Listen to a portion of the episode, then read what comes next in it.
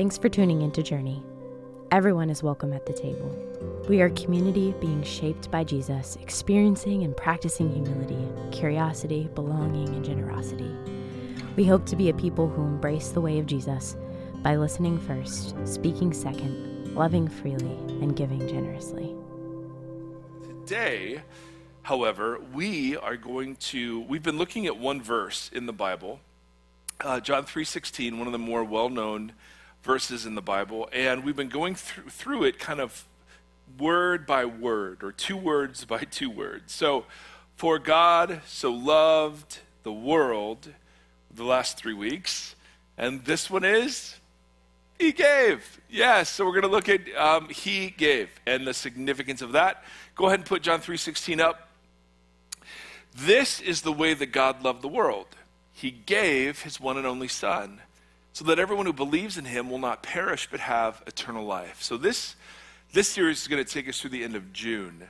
Um, today we're just going to look at He gave and to kind of get a glimpse for why it is that He gave this specific gift and why it is that He gave kind of carries a lot of significance in the scriptures. We need to go back to the book of Genesis. So look at me 20 minutes painful background. 10 minutes of a silly illustration, and then one minute of relevance. It's going to be fantastic. All right? So let's go to Genesis chapter 11. We just have um, read about the Tower of Babel, kind of the culmination of the fall of humanity that started in Genesis 3. Out of that story comes a genealogy, and we meet a guy named Abram. And we don't know anything about Abram, we just know that he's dropped in the middle of this genealogy. Abram and Nahor both married. The name of Abram's wife was Sarai. I'm going to call her Sarah. That's what she gets renamed to later. And Sarai was childless because she was not able to conceive. Now, in the Bible, that sentence, particularly in the ancient Near Eastern culture, to be childless meant there was some sort of shame or stigma attached to you. Sarah was unable to conceive, so there was like it was thought that that there had been sin in Sarah's life or in the couple's life, but the whole goal of the family unit in those days was to produce offspring. So the fact that they couldn't, that not only they were too old and they didn't have kids, but they couldn't have kids, there's a whole social stigma attached to that um, during the days in which this was written that we can barely sort of comprehend. So the only thing we know about Abram is that he's married and they don't have children, right? That's all we know. Chapter 12 opens with God saying to this man, um, Go from your country, your people, and your father's household to the land I will show you. And then God makes this beautiful promise. And we have no idea why. Literally, we just met him in the genealogy. We know they're childless and barren, and this is the promise. Abram, Sarah, I will make you into a great nation, which means you will have descendants, lots and lots of descendants. And I will bless you. I will make your name great, and you will be a blessing. I will bless those who bless you. Whoever curses you, I will curse, and all peoples on earth will be blessed through you. Now, the rest of the Bible is the outworking of that promise to Abram. And in that promise, three things are either said or implied that get explicitly spelled out later in the story. First, the promise to Abram included descendants, that they would have natural children. The second promise was land. That's implied here, but spelled out specifically later. And the third promise is that there would be blessing, not only from God to them, but through them to the rest of the world. So, children, land, blessing. That's the promise that God had given them. And, and thus far, Abram hasn't done anything to deserve it except leave his father's household and go. Are you with me so far? Now, the tension between chapter 11 where Abram and Sarah are childless and barren, and the promise in chapter 12, where they are promised to have a son, a child, that tension drives the whole story forward for 12 more chapters. Because does God keep that promise immediately to them? Not even remotely. So there's this cliche that goes around like God's timing is perfect. And, and, and I'm sure it is, but it never feels that way.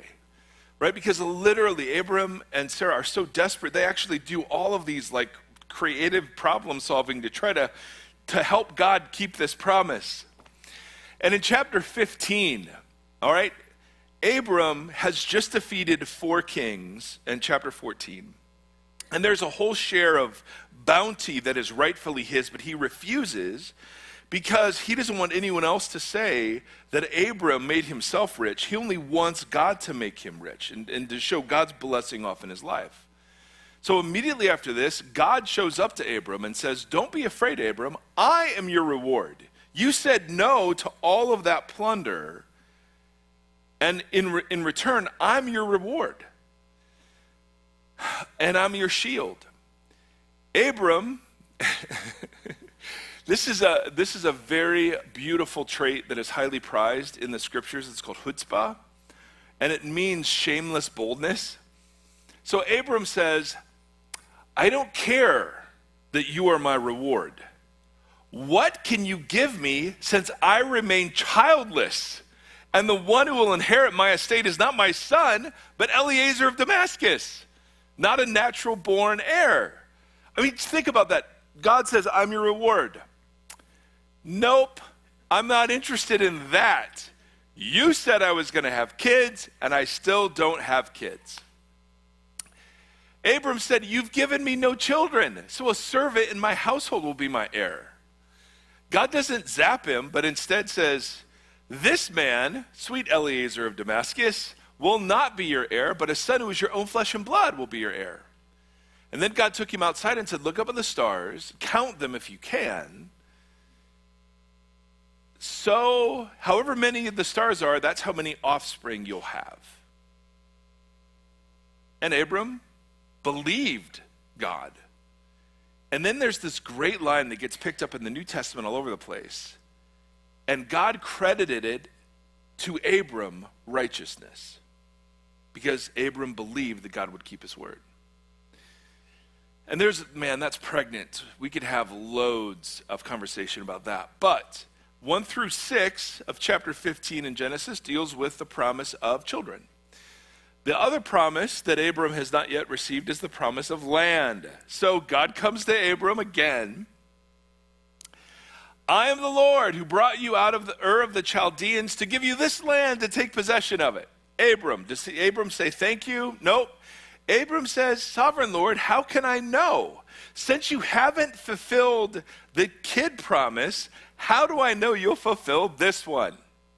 And instead of zapping Abram, God says, Bring me a heifer. And I think all good people know that a heifer is a female cow who has not yet given birth. God says, Bring me a heifer, a goat, a ram, each three years old, along with a dove and a young pigeon. Now, we're going to pause here just for a second because what does this mean? The question Abram asked was, How will I know that I will get this land? God's answer is, Bring me a heifer, a goat, a ram, pigeon, and dove. Now, we know that, that what God's referring to here from other places and in, in the context we'll soon look at, we know that God is inaugurating something called a blood covenant. We introduced this concept last week or the week before, I don't remember. And I know you all remember it, and happy Mother's Day. Let's talk about the blood covenant for a second. Yeah, you're welcome. You're welcome. No better way to celebrate moms than talking about how in a blood covenant you would take animals, chop them in half long way, and fold them so that the blood from each half would pool in the middle and create kind of like a river of blood. Happy Mother's Day. And in the, in the ancient Near East, hold that picture right there for a second, if you would, Jacob. In the ancient Near East, you didn't have notary publics and lawyers. So there were various ways that you would make agreements. This was the most serious. This was called the blood covenant because there would be two parties involved a greater party and a lesser party. The greater party, who had more power or wealth or whatever, would, would carve out the stipulations for each party. And once the stipulations were agreed upon, the greater party would walk through that blood first. Next slide. And that blood would get on the hem of the robe of the one walking through it. And as you were walking through it, you would say, May God do to me what we have done to the animals if I do not fulfill my part of the covenant. Okay? So it's kind of a big deal when you make a blood covenant.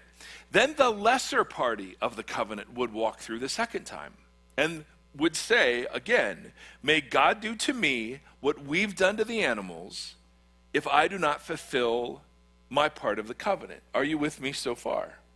I know, weird, Mother's Day, got it. God uses this imagery in Jeremiah.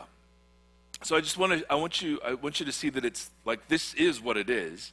In Jeremiah 34, God says to Israel, Those who have violated my covenant and have not fulfilled the terms of the covenant that they made before me, I will treat like the calf they cut in two and then walk between its pieces.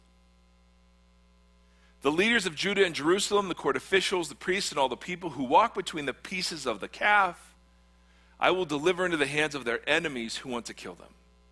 All right?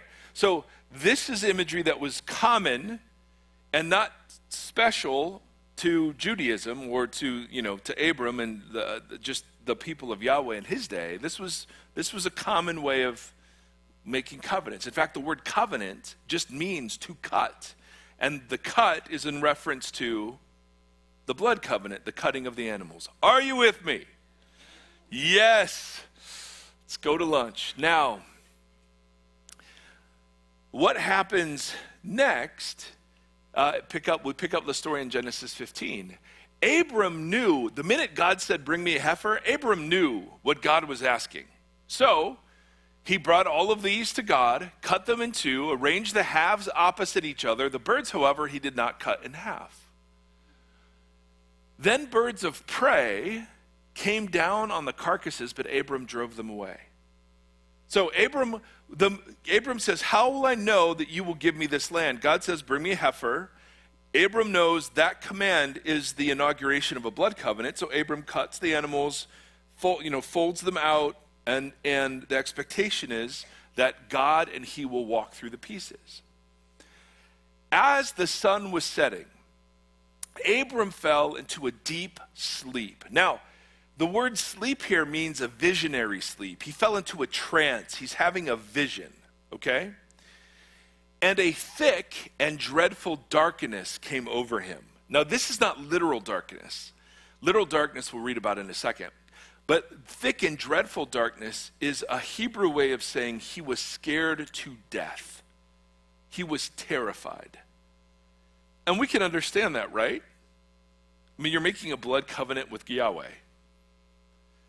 Now, in making a blood covenant, what did Yahweh promise Abraham? Three things. Remember? Children, land, blessing. Thank you. Boom. That was Yahweh's part of the covenant. Now, what was Abram's responsibility? Well, there are different pieces throughout the story. We get, we get circumcision, we get faithfulness, and then in Genesis 17, we get blamelessness. Notice this. When Abram was 99 years old, the Lord appeared to him and said, I am God Almighty, walk before me faithfully and be what? And then I will make my covenant with you. Now, scholars, some scholars disagree and say, hey, there are two covenants here. I think it's one covenant, and that Abram knew these provisions, but that they were made explicit as we went forward. So, circumcision, Abram's faithfulness, and then blamelessness, which another word for blameless. Perfect. Thank you. I'll answer my own question. Perfect. So, why was Abram terrified? Well, because God was going to walk through and promise Abram land, children, blessing. Abram was going to walk through and promise God faithfulness, circumcision, and blamelessness. While Abram said the words, if me or my descendants don't abide by the terms of this agreement, you may, God, do this to us. So we think the thick and dreadful darkness was because he realized if he so much as put his pinky toe in that blood, he and his descendants were on the hook. Now, what, Abra- what happens next is that Abraham gets a, has a vision. He's in this visionary sleep. Go ahead and put that up, Jacob. God said to him, Know for certain. So remember the question How will I know that I'll get this land? God says, Know for certain that for 400 years your descendants will be strangers in Egypt, a country that is not their own, and they will be enslaved and mistreated there. But I will punish the nation they serve as slaves, and afterwards they will come out with a great many possessions. You, however, will go to your ancestors in peace. In other words, you will die and be buried at a good old age. In the fourth generation, your descendants will come back here to this land, for the sin of the people living here has not yet reached its full measure. Now, the pieces are laid out, the terms are agreed upon. Abram is terrified and yet in a visionary sleep. This, then, is what he sees. He hears God's promise about the land, but then he sees when the sun had set and darkness, physical darkness, had fallen, a smoking fire pot with a blazing torch appeared and passed between the pieces. Now, Let's talk about smoking fire pots because we're not huge fans, or uh, at least understand what this is referring to. Uh, in that day, when you had a big fire going, you would take some of the embers of that fire and you would put it in a clay pot. And you would carry the clay pot as you traveled so that when you stopped for the night, you would gather wood and use those embers to start a new fire. Okay, so that sucker would be smoking all day.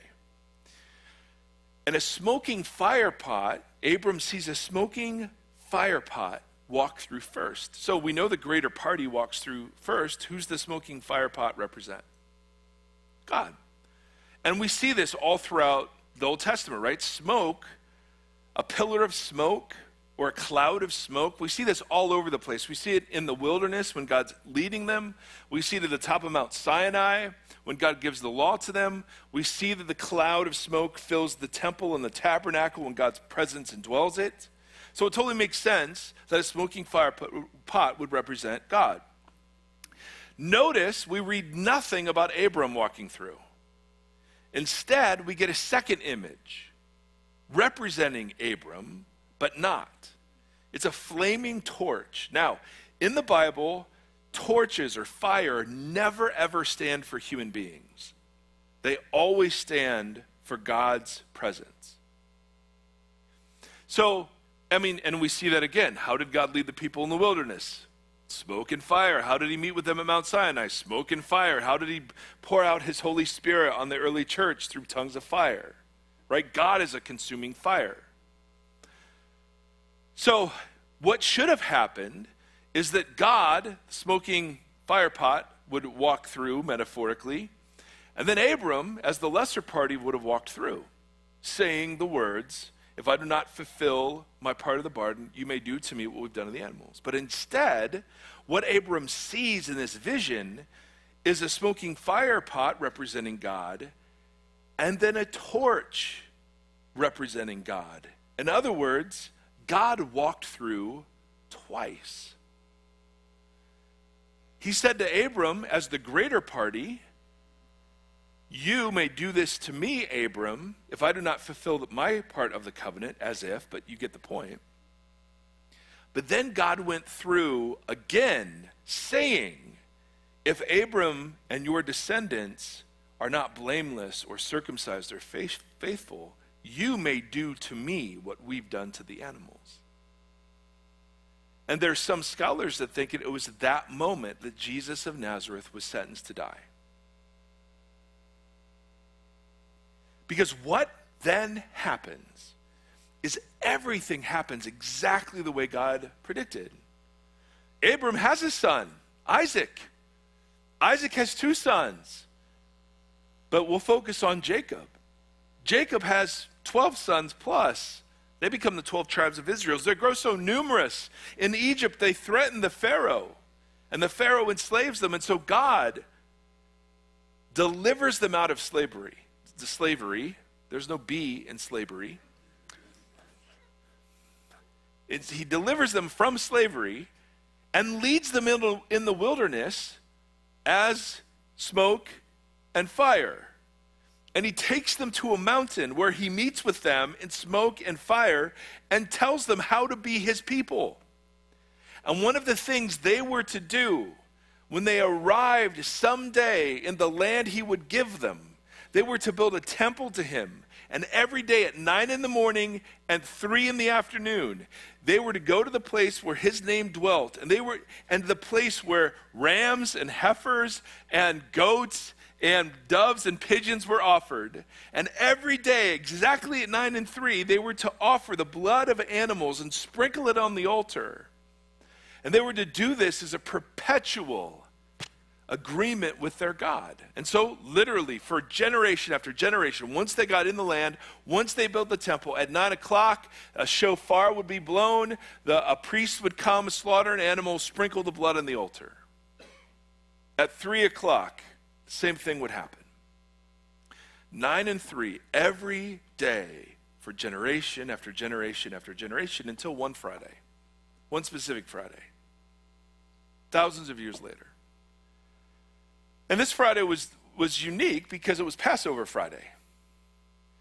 And that day, there had been three criminals sentenced to be crucified outside the city gates.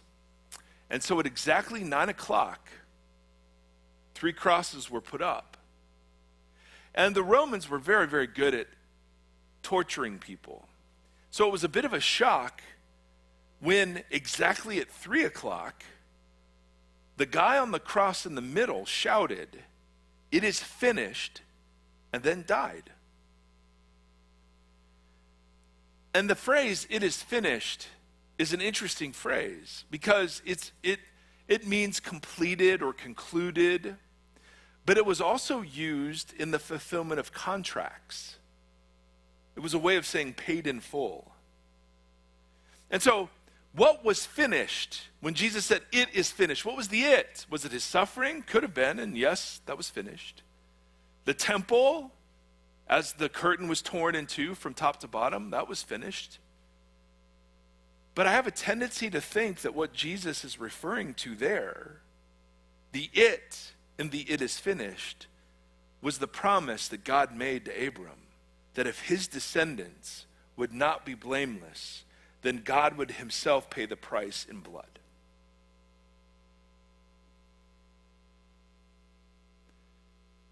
That is why, if you're new to the Bible, or even if you're not new, why the Bible makes such a big deal about blood. It's like, what? Does God just hate animals? No. Like, what's up with all the blood?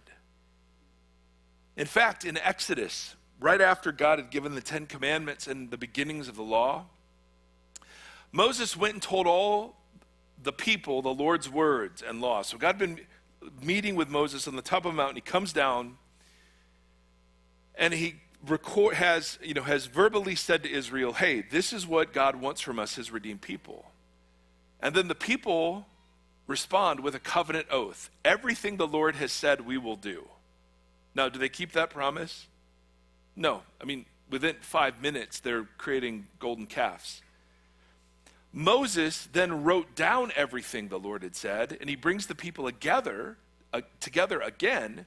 He got up early the next morning and built an altar at the foot of the mountain and set up 12 stone pillars representing the 12 tribes of Israel.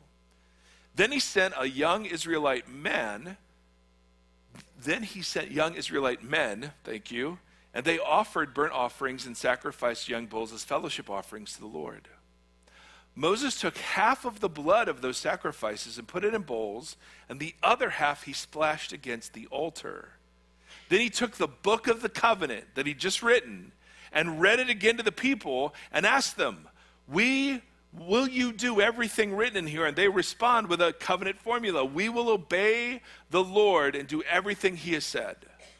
And then notice, after that, Moses took the blood, sprinkled it on the people. Now, so he has he, all of these sacrifices. He takes the blood, half of it he sprinkles on the altar, symbolizing God walking through his part of the blood covenant. And then he takes the other half and sprinkles it on the people, representing their promise to fulfill the terms of the covenant. And then notice what they call this blood.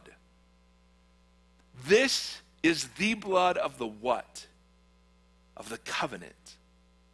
Now, this phrase, blood of the covenant, comes back so many times. And you'll remember it from Matthew, where Jesus said, This is my blood of the covenant.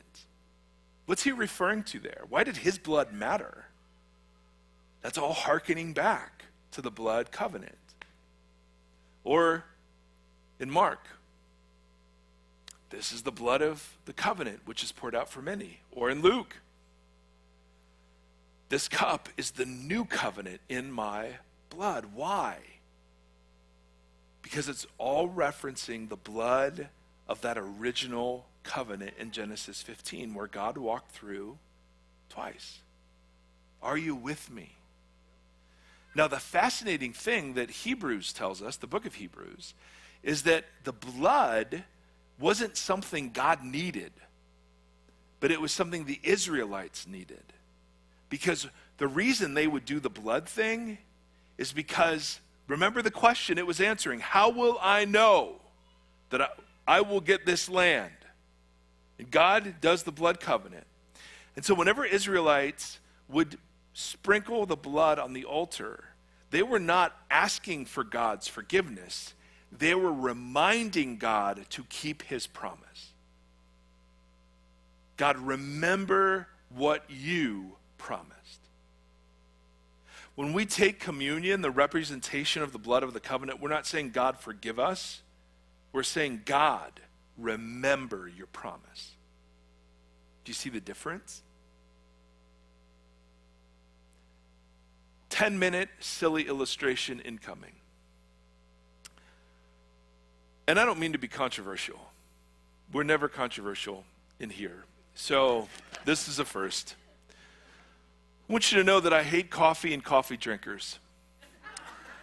I'm a very lonely man, but um, I don't like coffee, and people are puzzled. I know. People are puzzled by this. I don't know how you all liked it. I've tried to like it, and unless you dump all sorts of horrible chemicals and sugar in it, I mean, then it's no longer coffee, it's something else. So when the Starbucks phenomenon invaded our culture, I felt very lonely because no one wants to go into Starbucks and order a water. Everyone had their sleeves, their cups, their very cool orders. I had nothing until, for, and this was years. I felt lonely and excluded. And then a friend of mine said, Have you ever had chai tea? I said, Oh, I, I have not. Is it good? He, he said, Your breath will be sweet, unlike the coffee drinkers. And I said, Oh, perfect. So I, I, I, tasted a chai tea and it was magnificent. Chai tea latte, baby. Is that what it is? Behold, the woman of the Lord. Now, in my younger days, I was known to forget my wallet. Maybe purposely, maybe not. Most of the times, not. But when I discovered Starbucks had something I could eat, I kind of took advantage of it for a while. Like, oh, yeah, I'm a cool person too. And, you know, they have oatmeal, and like, that was my breakfast. So I'm going to tell you two stories. Neither of these stories is factually true, other than certain elements that are true of me, but the stories are not true. Years ago, there was a. Uh, I was at a different college retreat, and there was a man who stood up and he said, Hey, let me ask you a question. When you confess your sins to God, do you appeal to God's mercy when you ask Him for forgiveness? And we're like, Yes, yes, of course. He said, How many of you, next question, when you confess your sin before God, appeal to His justice? And we went, not a hand moved. So I'm adapting the story he told to make his point, but I'm adapting it using Starbucks and chai tea. So, scenario number one. Suppose I frequent a Starbucks every day, and I have a barista there who works every day. His name is Nick. Again, hypothetical. Nick would be a great barista, however. Nick and I are friends because I get the same thing every day. As soon as he hears my voice, he knows what's coming. I never deviate. But every now and again, I forget my wallet. So let's say on one particular day, I show up and I'm like, hey, Nick, I'd love a chai tea, pull around and some oatmeal, pull around. And you know, you, have you ever done the pocket thing? I know men, women, you do the purse thing, but I would do the pocket thing. And there's no wallet. And so when I get to Nick, I look at him and say, Nick, I'm so very sorry. I can't pay for this. Is there any way I could get it and pay for two tomorrow? And because Nick's great, Nick would say, uh, the first time, he'd probably say, sure. Yeah. Just make sure you bring your wallet tomorrow. Okay? Next day, tomorrow, I show up, order another chai tea, fully intending on paying the two that I owe.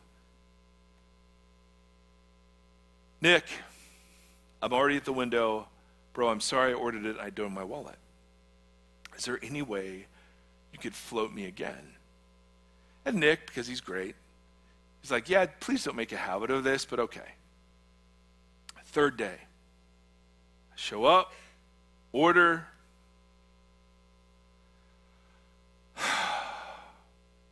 Bro, I'm so sorry. I don't have it.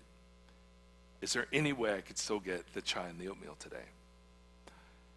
Now, Nick's a great guy, but at some point he's going to say, No, I'm not losing my job because you can't remember your wallet. Would you agree? At some point, his mercy runs out. Second story, second scenario. My wife, very smart woman, knows that I go to Starbucks and knows that I forget my wallet and knows Nick. She buys me a gift card, a Starbucks gift card with $100 on it. But she doesn't give it to me. She gives it to who? To Nick. And she says, Nick, whenever that dimwit forgets his wallet, please charge the gift card.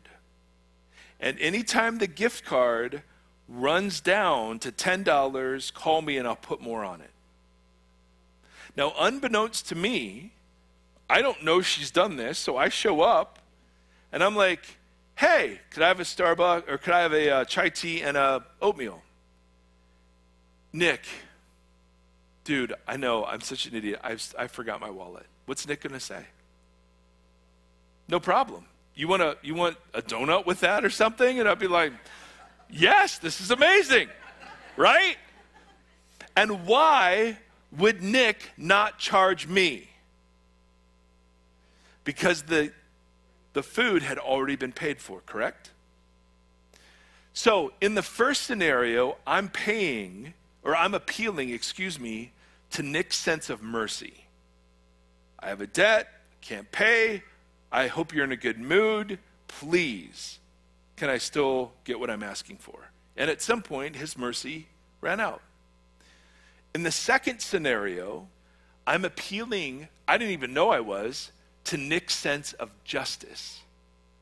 Because it would be unjust of him to charge me for the food when that food had already been paid for. Correct?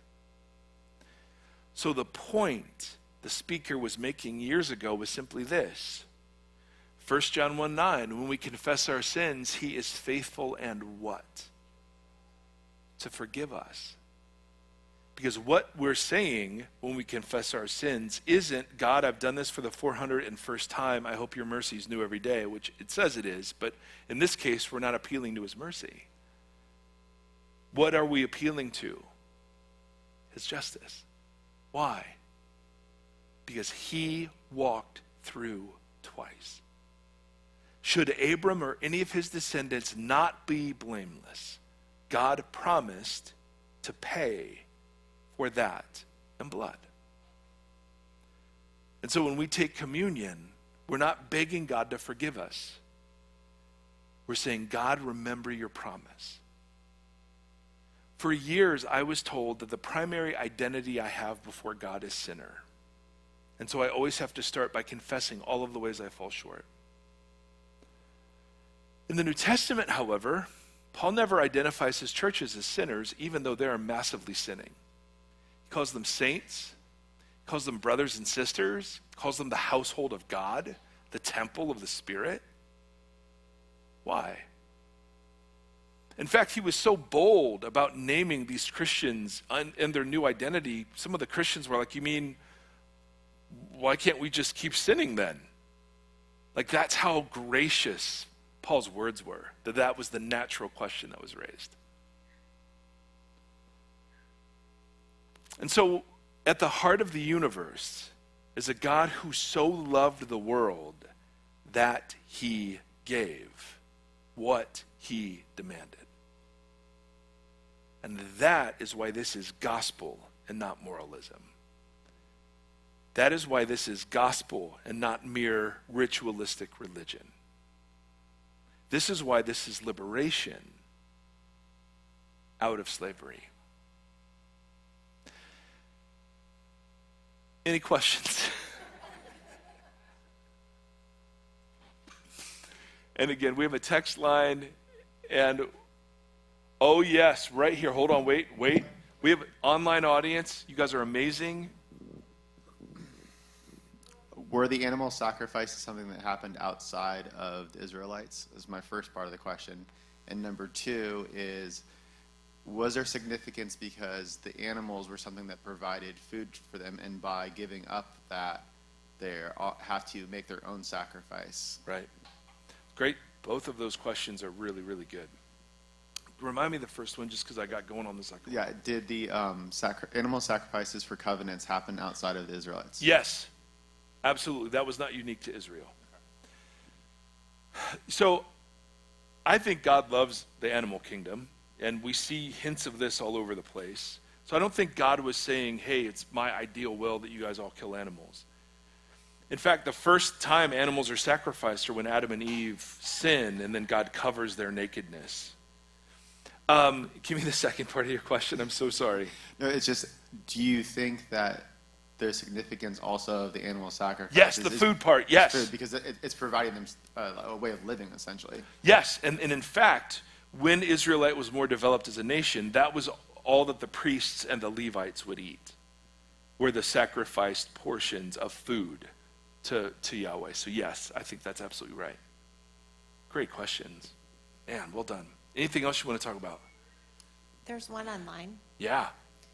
Um, if it is finished is the end of the covenant with Abraham, what is the new covenant that took its place? Oh, okay it is finished is not the end of the old covenant with Abram, because the, the rest of the Bible is the fulfillment. Paul even references the, the Genesis 12 in Galatians, where he talks about how the seed that was promised Abram was the Messiah. So I don't think what was finished there was the old covenant. I think what was finished there was the trappings of the old covenant. And that that the need for temple, physical sacrifice, and priesthood was all now wrapped up in Jesus as the new temple, as our high priest, and as the ultimate sacrifice. So that what was local to a country became universalized now through history in a people who didn't need to be any place where sacrifices would be offered. Great question. I know, we're almost done. I know it's blood covenant. I know. It's yucky. Happy Mother's Day. Anything else? And you don't, yes, sir. Hi. Coming to you. And remember, the answers aren't great, the questions matter. That's why we do this. Yeah, we hold it. We um, hold the mic. Sorry. So I, I loved the the imagery and the explanation. Like it really brought this alive. You know, I'm trying to square it with hearing about there being an old and a new covenant. Yes. It sounds like there's only one. Bingo! yes. So why do we talk about the old and the new? Oh, fantastic. So in Jeremiah, okay, that's a very, very good question. Um, we read old and new as, and the Hebrew says the old covenant is obsolete. So you're absolutely right. Um, but we read Old and New I think, differently than those aren't words they would have used. In Jeremiah, well, okay. Oh, so many ways to go through this. And that's what a brilliant question. And the accent makes it that much more brilliant. So, massive, massive affirmations.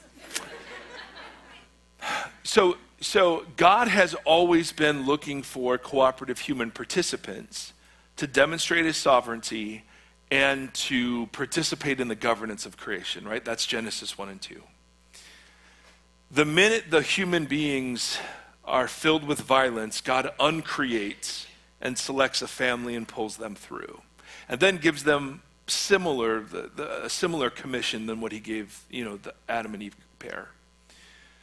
Then what God does is he invites this new people to into the same job description that Adam and Eve had to be a kingdom of priests, a holy nation, to steward the work of God in the world, to take creation somewhere, and so on. Israel then becomes part of the problem. Instead of stewarding God's holiness, they become just like all the other nations. They're sent into exile, all of those sorts of things. And then we get Jeremiah saying, There's going to be a new covenant. But notice, the new covenant is not in terms of difference in what everyone's agreeing to. The new covenant is a, one that's written on the heart instead of one that's written on tablets of stone. So the difference between old and new wasn't the agreements. The difference between old and new was flesh versus stone. Does that make sense? Now, again, you don't have to buy it. He, the book of Hebrews is a meditation on all of this. So, new and old, to me, in my understanding, isn't that God changed the way God works, where He said, Up, oh, I tried. I tried faith, I tried rescuing people, I tried partnership with people, and that messed up, so I have to try something else. It was rather, I'm now going to give my son so that my spirit can dwell in their hearts so that the law can be written in their hearts and everything be universalized into the world instead of just one person, Jesus, living in one location, Israel, with a temple, priesthood, and sacrificial system. So that's how I understand the difference between old and new, rather than, because I, I would argue that the old covenant was a covenant of grace just as much as the new covenant. Because the law was given to Israel only after they were rescued. And, G, and, and God even says to them, like, it wasn't because you were so numerous or awesome that I rescued you. I just set my heart on you. That's total grace. So, is there a law for the Christian? Yeah. Love your neighbor as yourself. Love God with everything. Yes, the law of love. But that law is only given to people already redeemed. So I see the grace and faith mix in the Old Testament, just like the grace and faith mix is in the New. But how the grace and faith thing was enfleshed was radically different, and I think that's the, the difference between the old and new. Again, you don't have to buy it. There's so many good books out there on it, and I can recommend some if you'd like. Okay. What? Books would be great? I'm going to make you email me. Because there's one I don't remember. There's one that's just came out, and I think it's called Rethinking the Atonement by Jonathan Moffitt, but I don't know. I need to make sure that's the right title. Because usually when we hear atonement, we think God's mad and he's looking to hit somebody. And so Jesus steps forward and says, Hit me, not them. That's not what substitutionary atonement is. Substitutionary atonement is where God re- redeems people from evil, not from himself. God doesn't ever rescue people from himself. God redeems people by allowing this present age to do its worst on him. And in some mystical way, we get united into that through the Spirit so that we live now, still in the world of flesh and blood and powers and principalities but no longer defined by them and enslaved by them the way that we used to be. So, anyway, these are massive theological thoughts, loads of disagreement. And again, you don't have to take my word for any of this. Please go study it. All right, we're done. That's a doozy. I have a headache. I'm going to go take a nap. It's Mother's Day. Yeah. Yeah. My wife and I'll nap together. It'll be great. Here's what we want to do, though. My friends, as the band comes on up, we wanted to celebrate communion together. It just would make sense that of all the images or things that we could do, this is what we would do today. Do, do, do all of you have the little containers? If you don't, would you raise your hand? Zach, Zach was in the green room eating with me, so that's why he doesn't have a container. These ladies, some, some, someone neglected these ladies back here. Yes. Anyone else? Oh, over here on the sides. Nice. Look at us.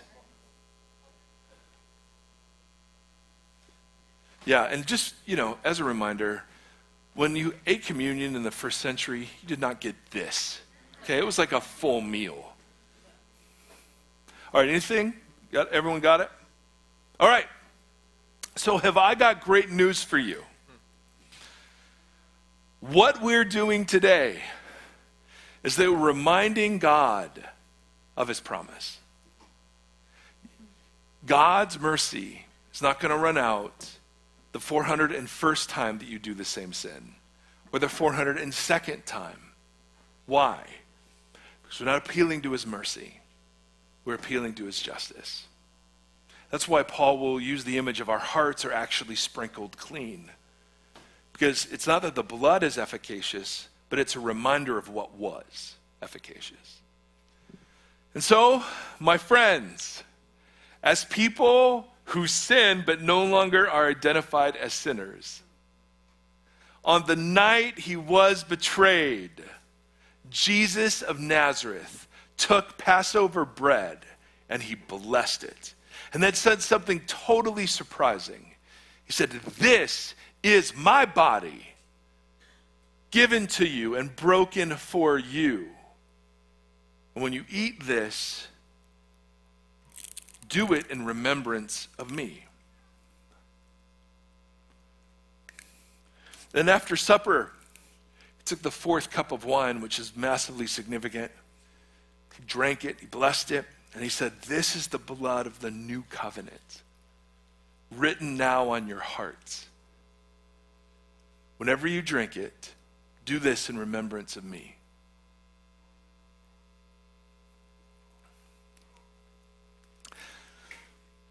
And so, Lord, we simply ask for the grace to believe the good news is actually this good. Because we don't. We don't. I don't really believe that it's this good. So, as you shape us and form us through the bread, the cup, the words that we sing and pray, would the work of your Spirit be such that we begin to crack open to the possibility that we don't have to stand before you condemned? For there is no condemnation for those in Christ Jesus. Amen.